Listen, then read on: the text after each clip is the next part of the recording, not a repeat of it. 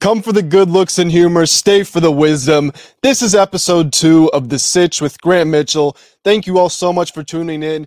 And thank you so much for the positive response to episode one. This is the first time that I've been in front of a camera on my own, especially for 30, 45 minutes at a time. And it was a little intimidating at first, I'm not going to lie, but I feel like we had a really positive first episode.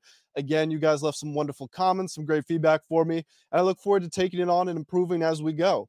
And we have another great show for you. Last time we started off with LeBron James breaking the all time scoring record, and we are starting off with another basketball story today the Brooklyn Nets disaster class. The Brooklyn Nets have traded Kevin Durant to the Phoenix Suns, which officially ends the experiment of the most talented big three in NBA history. If you have forgotten already, that was James Harden, Kyrie Irving, and Kevin Durant right off the bat, this is the biggest failure in NBA history. You have a top 15 all time player in Kevin Durant. You have a top 50, top 40. I haven't quite done the math on James Harden where he ranks, but we know he's way up there. And Kyrie Irving, one of the five most skilled players that we've ever seen. He's underachieved from what his talent level might have been, but you can't deny what he has. He's a career 39 three point percent shooter. He shoots 88% from the free throw line. He's won a title with Cleveland over the 73 and 9 Golden State Warriors, hitting the biggest shot in NBA history. If you want to argue Ray Allen against the Spurs, fine. The second biggest shot in NBA history. It doesn't matter. We know what Kyrie Irving brings to the table. He's averaging a humble 27, 5 and 5 this season, and people aren't even talking about him that much. It's crazy in my eyes that they had these three guys on the team. They were a shoe in for the title for most people, not for me. I didn't buy it. That's documented. But most people, sports books included, thought the Nets were going to sweep their way to the finals. They never even got out of the second round. Kyrie and Kevin Durant were in Brooklyn for four years. They made the playoffs all four years, but they lost in the first round three times. Last year, they got swept in the first round by the Boston Celtics. The one year they got out of the first round, they lost in the second round to the Milwaukee Bucks. It's a crazy situation. I feel horrible for the Brooklyn faithful and the New Jersey Net faithful as well because they that New Jersey Nets team with Jason Kidd and Richard Jefferson, they actually gave the Nets real reason for optimism. They actually competed for an NBA finals. What in the world have the Brooklyn Nets done? It started with the Paul Pierce Kevin Garnett acquisition. I, I, people thought for some reason that was going to work. I don't know why. They were all past their prime. They drastically overpaid, but whatever. They were in purgatory for the next however long. And suddenly you got Kyrie and KD coming to town. Oh, we're the new title town. It's going to be sugar and rainbows. It's going to be butterflies. Everybody's going to be happy. We're sitting in the pot of gold at the end of the rainbow. Uh uh Four years, one trip out of the first round in the playoffs. It is the biggest failure in NBA history. Don't let anybody else tell you different. Don't tell me about older guys teaming up either. Don't tell me about when Clyde Drexler and, and Charles Barkley joined forces. Don't tell me about when Scottie Pippen went to the Blazers. Don't tell me about when Karl Malone was on the Lakers. Save it. Don't embarrass yourself trying to defend the failure that just happened in Brooklyn. These three guys were all capable of giving you 60 on any given night, not as a swan song to a great career. On any given night, it could have been one of them. All three of them were still in their prime. The only one who had an argument for being out of his prime was James Harden. That's because he was fat. That was his own doing. But he was still in his athletic prime. And you see him in Philadelphia now. He's slimmed down. He's not scoring as much, but he doesn't need to because Joel Embiid's averaging 34 a night. Instead, he's giving you a 22 point double double with 11 assists you don't think the Brooklyn Nets would have taken that when they were competing with their big three? I digress. Let's let's review what has happened with Brooklyn over the last few years. You lost Jarrett Allen, who became an all-star center, Caris LeVert, an excellent fourth option on a team, or excellent, outstanding sixth man. Taurean Prince, decent role player, and three first round picks for James Harden. Now we know that the Nets then lost James Harden the next year traded him to the 76ers. You got Andre Drummond. He walked in free agency. You got Seth Curry. He's the best player in terms of uh, uh, overachieving and exceeding expectations. Seth Curry is a great role player in my eyes. I think he's criminally underrated. I think a lot of teams could use him. So that's one good thing. Then you got Ben Simmons. He was at the heart of all of this. Ben Simmons, the guy who was an all NBA performer, a defensive player of the year candidate, the first pick in the draft. He's averaging seven points, six and a half rebounds, six assists this season. It's not good enough. And he's supposed to be a defensive specialist, yet he can't seem to stop anybody. I was reading one of his one of his comments from an interview either yesterday or the day before. I'm recording this Friday evening, by the way. He was saying, I'm not the same guy I was a few years ago. It's going to take time for me to bounce back. Why? What is the excuse? You're 26 years old. What do you mean you're not the same guy you were a few years ago? Your best year was your rookie year, well, your, your rookie year, but your second year in the NBA because you sat out the first year. So when you were a 20 year old, however old you were, a 21 year old, that was the best you've ever been. And you've gotten worse every year. Saying you're not the same guy that you were a few years ago is not an excuse, it's an indictment. It's reason that you should not be on the contract that you are. And I'm not pocket watching. I'm happy that you made your money. I really am. I, anybody in this world, if you can convince somebody to pay you a lot of money for the services you provide, do it. Go for it. Good for you. But the person that gave him that contract and the fact the Nets traded to take on that contract makes them fools. Let's look at what else the Nets have taken on. You traded Kyrie to the Dallas Mavericks. This is when Kevin Durant was still uh, comfortable being with the Nets, or at least publicly. We hadn't found out that he had requested a trade yet. You traded Kyrie to the Dallas Mavericks for Dorian Finney Smith, Spencer Dinwiddie, and I forget, maybe one future first round pick. I forget what the exact compensation was. That made me think that then okay, the Nets can put a little run together. They might be able to make the conference finals. If Kevin Durant has an all-time playoff run, think back to that one time they did get into the second round when he had 49, 17, and 10, whatever he had against Giannis in the Bucks. Can he perform at that level again? If he does, he can get his team to the finals. The Brooklyn Nets team that was there in place two days ago is better than what the LeBron James took to the 2018 finals.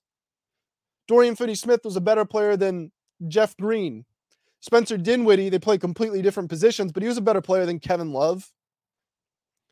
The Cavs had Kyle Korver, okay, but the Nets had Joe Harris. They had Yuta Watanabe. Guys, same same thing. Knockdown shooters. Korver's better historically, but in terms of percentages and what they offered at point in their career, pretty much even. Nets had better defenders. Royce O'Neale, again, Dorian Finney Smith, Nick Claxton, a defensive player of the year candidate, top three candidate and then you trade Kevin Durant. See, this is where I get confused. First of all, we now know that Durant wanted to go to the Suns. So Sean Marks, the general manager of the Nets, was fine granting Durant's request. Keep in mind, Durant wanted out before Kyrie Irving. Think back to the summer. Durant demanded a trade, demanded, requested, whatever the verbiage is. You can intermingle it, you can intermix it.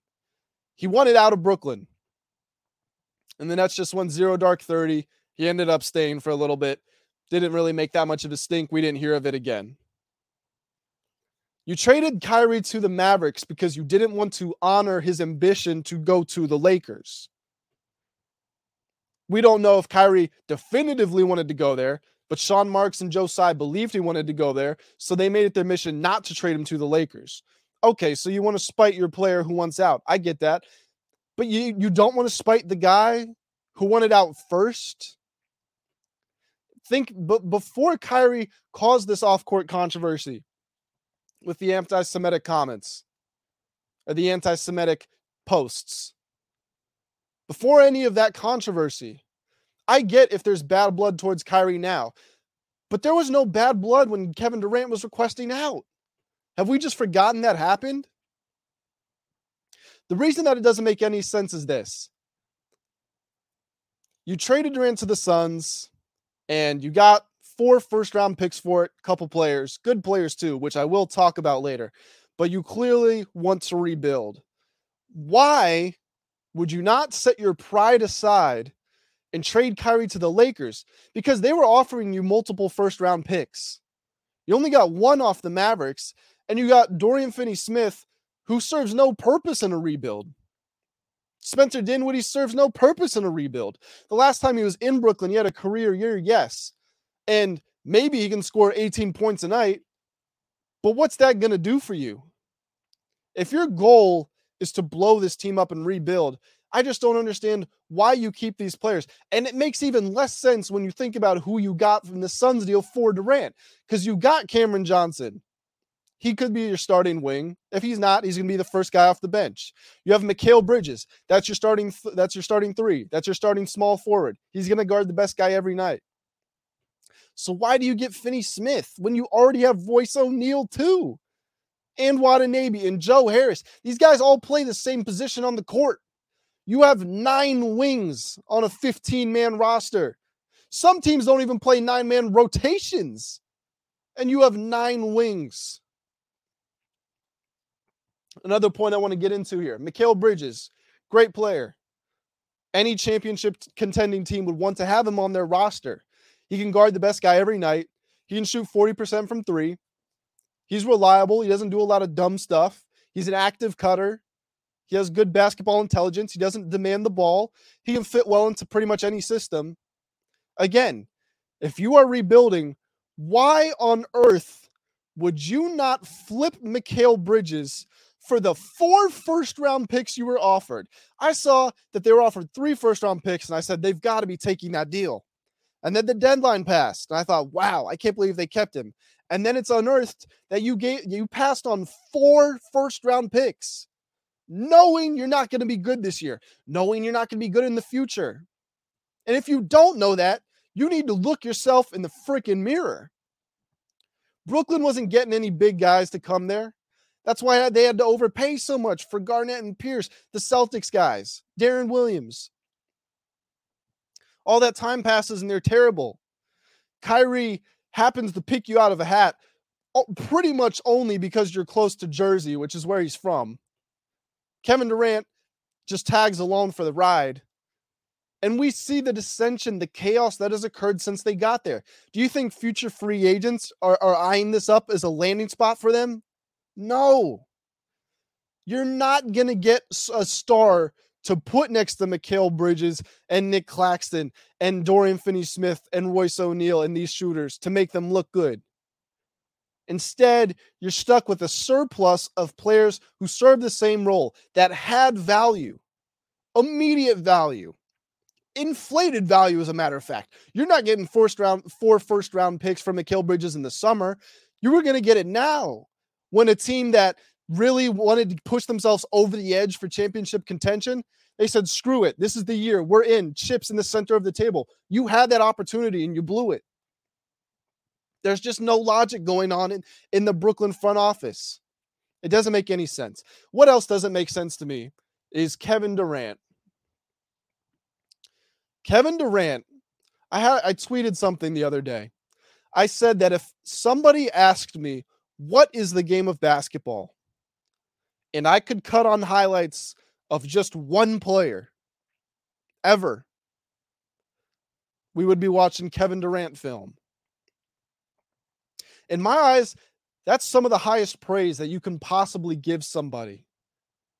They are basketball, they represent basketball. Think about it. He's smooth at every level from 35 feet to a layup in the paint. He can do everything. He can pass the ball. He has a phenomenal handle at seven feet tall. He can guard ones, he can guard fives. He can fit into any system. He can be a volume shooter. He can play off the ball. He can play in isolation. He can play in motion. He can post up. There is nothing that this guy can't do. And if you don't think he's a top 15 player of all time, you're kidding yourself. And if you want to talk about skill set, he's probably in the top seven if I'm just going off the top of my head of the most skilled players that were also all time great. I don't want to confuse raw skill set with someone like Allen Iverson, let's say, with not being historically great. Of course, he was great, but nobody thinks Allen Iverson is a top 10 player of all time. If you're doing that list, which combines the two, you're going to have Michael Jordan, Kobe Bryant, Kevin Durant, Larry Bird. LeBron's going to be somewhere around the 10 to 20 range. Point being, he's up there. You can make a legit argument that in terms of combined skill and greatness, Kevin Durant's in the top five. And where I'm going with all of this is he really doesn't have a legacy. There is no storyline, there is no mantra that comes to mind when you think of Kevin Durant, when you hear the name Kevin Durant. He started off in Oklahoma City and he was sensational. Everybody knew that he was going to be, obviously, aside from the Portland Trailblazers, because they took Greg Oden with the first pick. But look at KD's career. He steps in.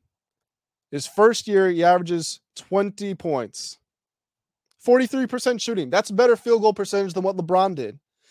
Next year, he's 25 points. Third year, he's 30 points. And he pretty much hasn't slowed down since then. He had one year where he averaged 32 points per game. That's the year he won MVP in OKC. He's averaging 27.3 for a career. He's averaging 30 a game this year on 56% shooting. 38% from three, 93% from the free throw line. Think about how incredible that is. And this is a guy who has proven that he cannot be the driving force on a championship winner. We know he didn't win with the Supersonics, obviously. He was only there for one year. And we know he didn't win with the Thunder. He makes the most controversial decision of all time to join the Golden State Warriors. They win two titles, but he wants out because he doesn't think he's getting the credit that he deserves. He goes to Brooklyn. He assembles this big three him, Kyrie, Harden. Again, the biggest failure in basketball history. That doesn't work. Well, you get Ben Simmons. That's the guy you wanted. You were singing his praises. You went into Philly and beat the Sixers by 20 points, talking about that was for Ben. What happened to that? You lose Kyrie and Ben. And like I was saying earlier, you still have a decent team around you. You can prove this is your moment. If anything, those two or three days that KD was there without Kyrie, he should have been looking at as a golden opportunity to cement himself in the history books. If he gets to the finals and loses, then he's proven that he is that guy. He did he with that team that was in place after the right before the trade deadline, he didn't need to win a title to prove that he could be the number one guy on a title winning team. I know that sounds a little hypocritical, but I'm not one of these people who thinks it's better to lose early in the playoffs than lose in the finals. Without turning this into a LeBron Jordan debate, I've never understood the argument that Jordan went 6 and 0 in the finals but LeBron went 4 and 6. We give credit we give Jordan more credit for losing in the first and second round or the Eastern Conference Finals than we do for LeBron to making it further in the playoffs and into the NBA Finals and losing. And I'm not saying four is better than six. Obviously, that's an entirely separate part of the argument. And that's where Jordan pulls back ahead. But the point being, Kevin Durant had his opportunity. He had the opportunity to be great on his own as the guy. And he passed it up to go to Phoenix, which, by the way, the very reason he left Golden State, because he wanted to prove that he didn't need to step into a ready made system. That is exactly what he's doing by going to the Phoenix Suns. Two years ago, they were in the NBA Finals. Last year, they were the number one seed in the Western Conference. They were one game away and one all time unbelievable performance from Luka Doncic from going to the Western Conference Finals. And I think they would have beat the Golden State Warriors. I know the Warriors won the title last year, but I still don't think they were that great of a team. And we're seeing that this year. And he passed it up. I just don't know what he's thinking. Now let's transition transition over to looking at the Suns title futures. Depending on the sports book you're looking at, the Suns are either the second or the third most likely team to win the NBA finals. And I've got to know where that logic is coming from. I'll start with the positives. In terms of starting five, You have every component of a team that you would want in the modern NBA.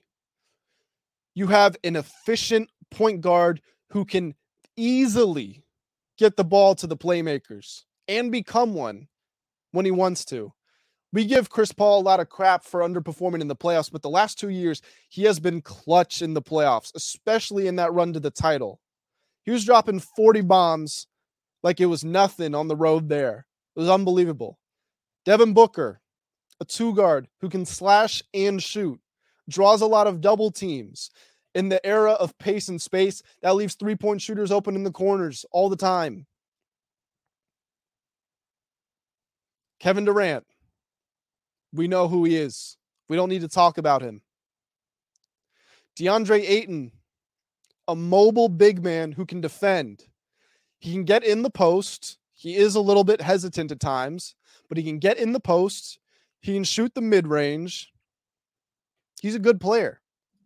Monty Williams, by the way, coach of the year. From all, from what we can tell, an excellent motivator of players. And now you would have liked to have Mikal Bridges or or Cameron Johnson filling out that last spot. But you've got Torrey Craig. He's a versatile player. You can go pick someone up in the buyout market. Reggie Jackson could be coming in to fill in a, a backup point guard spot. He would be good there. But let's look at this bench.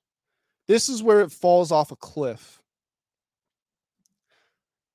The Phoenix Suns bench Saben Lee, Damion Lee, Jock Landale, Josh Okogie, Bismack Biyombo, TJ Warren, Ish Wainwright.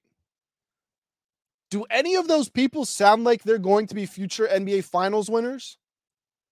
Let me rephrase. Do any of those people sound like they will be key rotational members of an NBA Finals winning team? Sure, they could be on the roster and that team wins it. But can you count on any of those guys to be your sixth, seventh, eighth man in the playoffs against the other best teams in the NBA? People forget about this. When the Warriors broke through and they started their dynasty, this was the year that they beat the Cavaliers in six games in the finals. The year LeBron had the case that he could have been MVP, even though they lost because Kevin Love and Kyrie Irving were both out injured. The Warriors bench had the best plus minus of any bench in the NBA. The Warriors starting five was not that great in that series. It was their bench that would consistently come in and put them ahead. They were great in the regular season, they were great in the postseason. Other recent championship winning teams the Lakers team that won in the bubble wasn't that deep. But pretty much all of those other teams, they had guys that were coming in and giving them huge sparks off the bench. And I just don't see any of that on the Suns. Now, again, the buyout market is still there. You could go in and pick some guys up.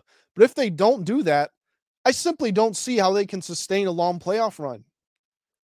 Having that those four guys in your starting five and whoever the fifth player is, it's just not going to be enough in my eyes. I think Dallas can beat them. I think Phoenix. I think Denver can beat them. I thought the Grizzlies could beat them. I don't know about those guys anymore. I think they're in they're in their own heads right now. I think the Clippers could give them trouble. Clippers won the trade deadline day in my opinion. If the Lakers somehow match up with them, they have the players to match up with them. Now, I would still take Phoenix in a heartbeat, but could be an interesting series. Pelicans, eh. Warriors, eh. I think it's really the Nuggets, the Mavericks, the Clippers that you're looking at. The Kings, uh, great season. They've exceeded all expectations. I'm not picking them to win a playoff series. I'm sorry. It's the Kings. If I were to rank the Phoenix Suns, I would put them as the fourth most likely team to win the finals in the Western Conference. The fact they're second or third in the NBA, I don't get it. And I'm going to be fading them for that very reason. Another big deal that happened in the NBA Russell Westbrook traded from the Los Angeles Lakers to the Utah Jazz. The Lakers recoup Beasley, Malik Beasley, Jarred Vanderbilt, and D'Angelo Russell. Now, this is a huge deal for multiple reasons. First of all, it's addition by subtraction. I enjoy watching Russell Westbrook sometimes, and other times he's the most unbearable player in the history of basketball. And this is not an attack on Russell Westbrook, the person, Russell Westbrook's character. He's a great guy. He's always out doing community events. We know where, he, where what his story is. We know how hard he's worked to be where he is, and we know that he's underappreciated historically. This is an NBA 75 guy, NBA's all-time leader in triple doubles, an MVP, scoring champion, assist champion, a guy who's averaged over 10 rebounds per game as a six foot three guard. He's awesome.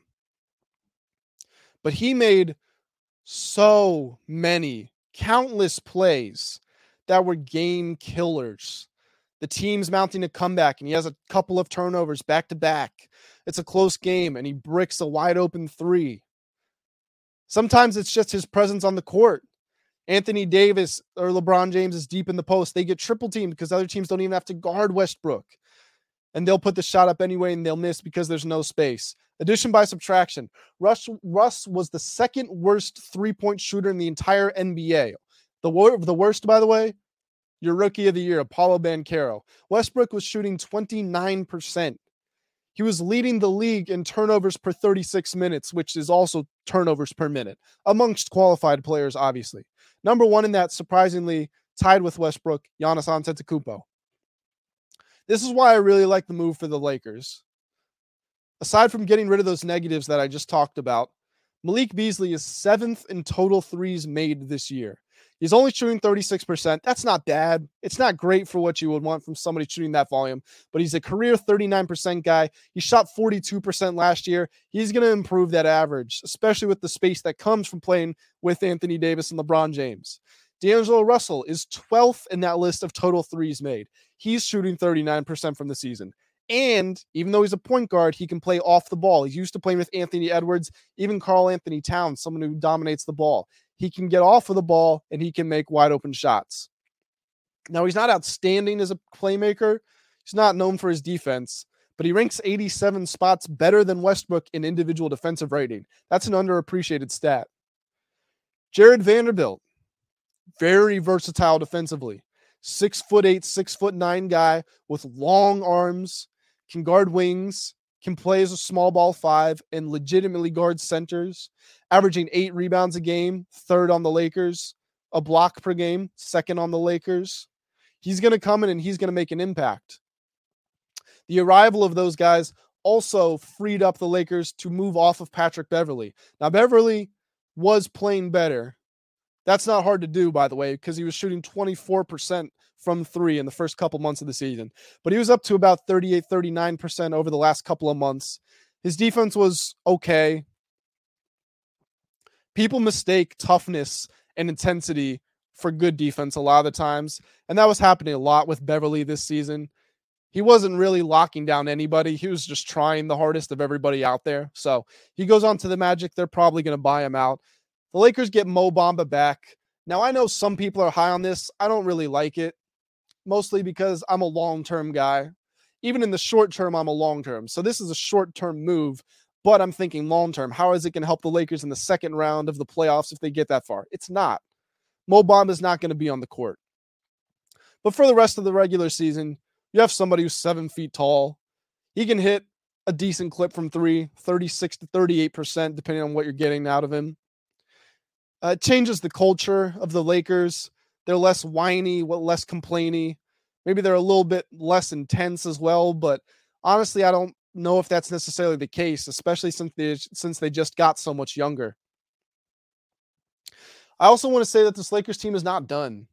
I know there's 16, 16, excuse me, six games under 500, which means they need to go about 16 and 10 to finish at 500 in the regular season. You would think that gets them into the play in, although they are only two and a half games behind the 10th seed. They looked all right in that game against the Milwaukee Bucks couple of standout players.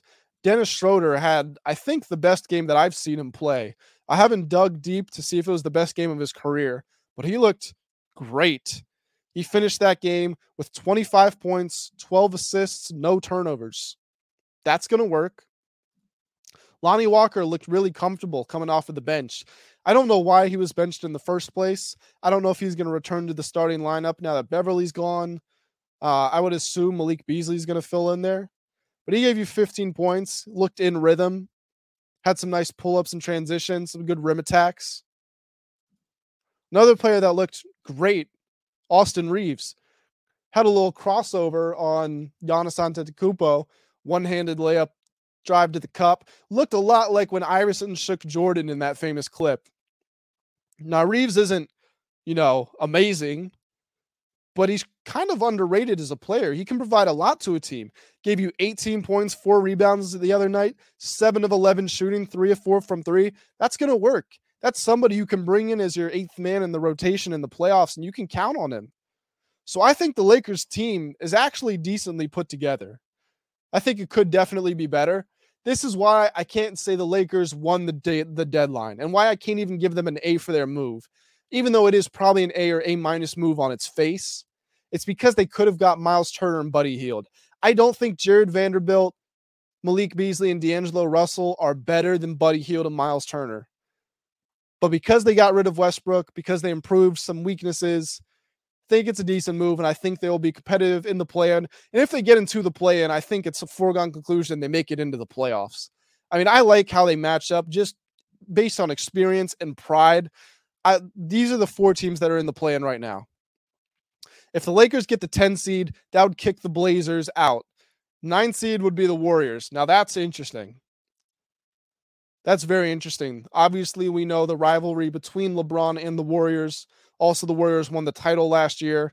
Warriors are 21 and 6 at home and 7 and 21 on the road. That's unbelievable. So who knows how that game goes.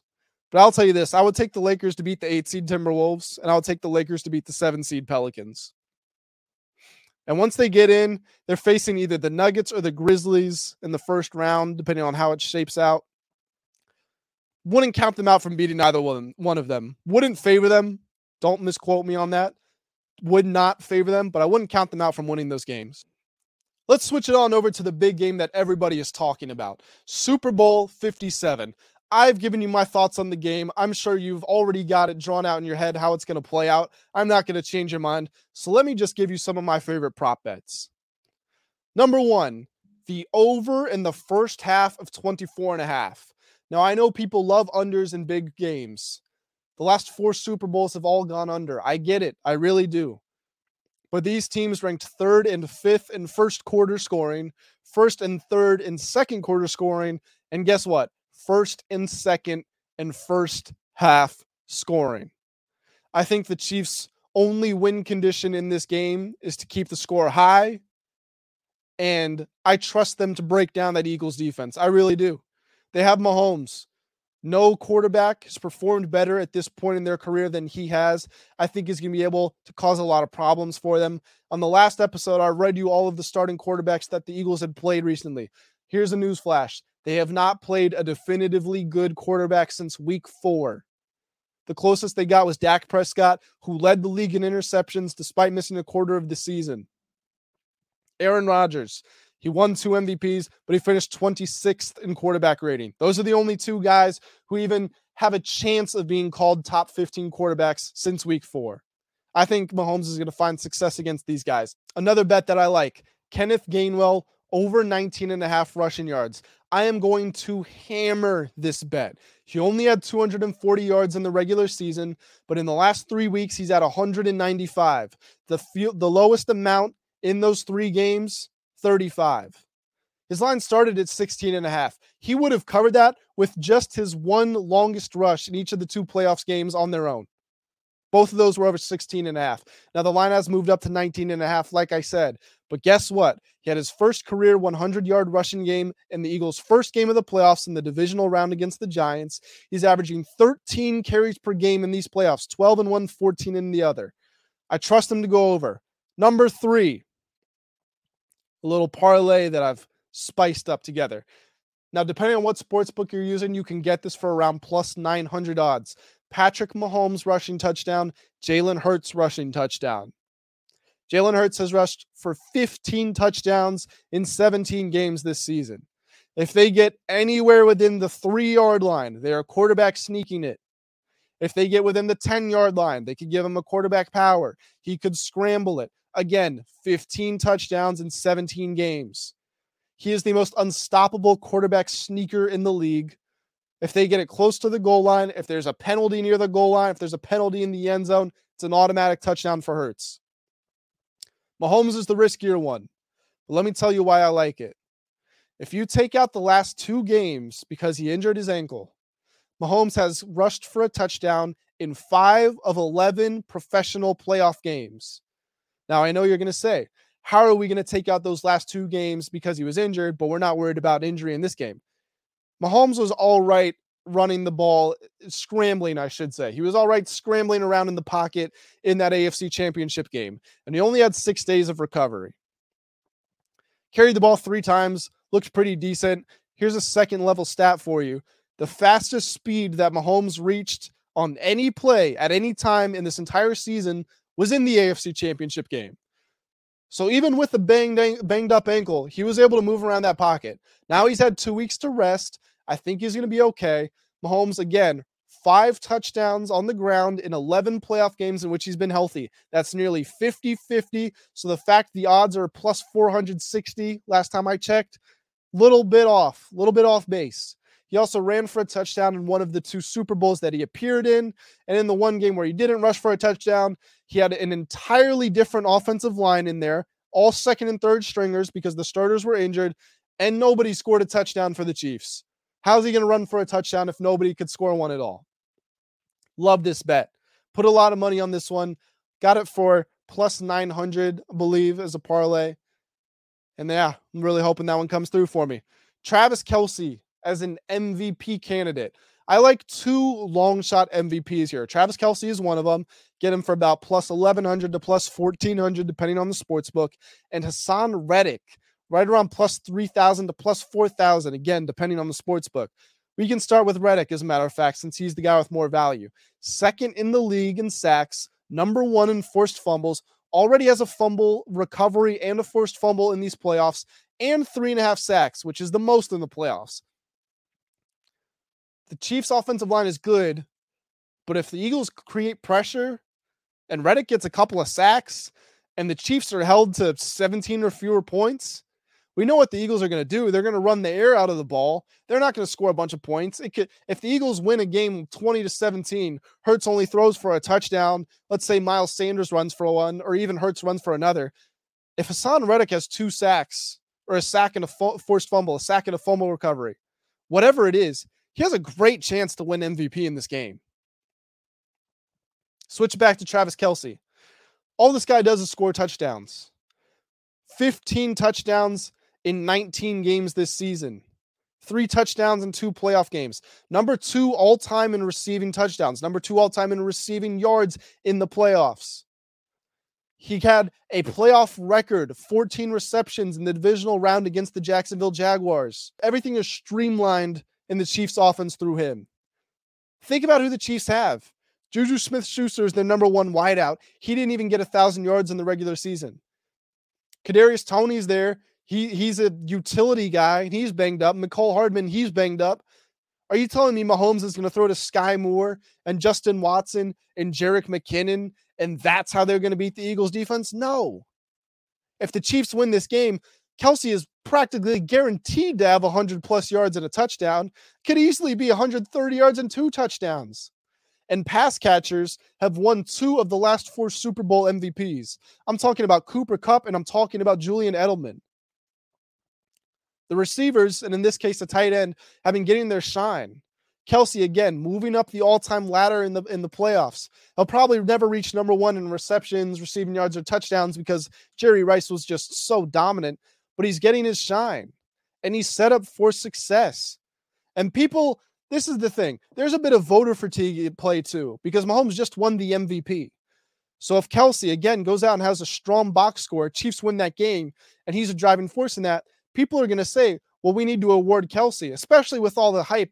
They have their podcast out. This is the Kelce Bowl. People want the Kelce's mom to flip the coin uh, uh, to decide who gets the ball first. There's just so much hype built around for it. It's a perfect storm for him, and it's a perfect storm for Reddick. My fifth and final bet. And I know you might make fun of me. Don't call me a square better. I'm not saying this is gambling advice and you should go bet this, although I might do it myself and I might have to venture out to some more off brand sports books, but I did find it as a bet and I did find odds for it.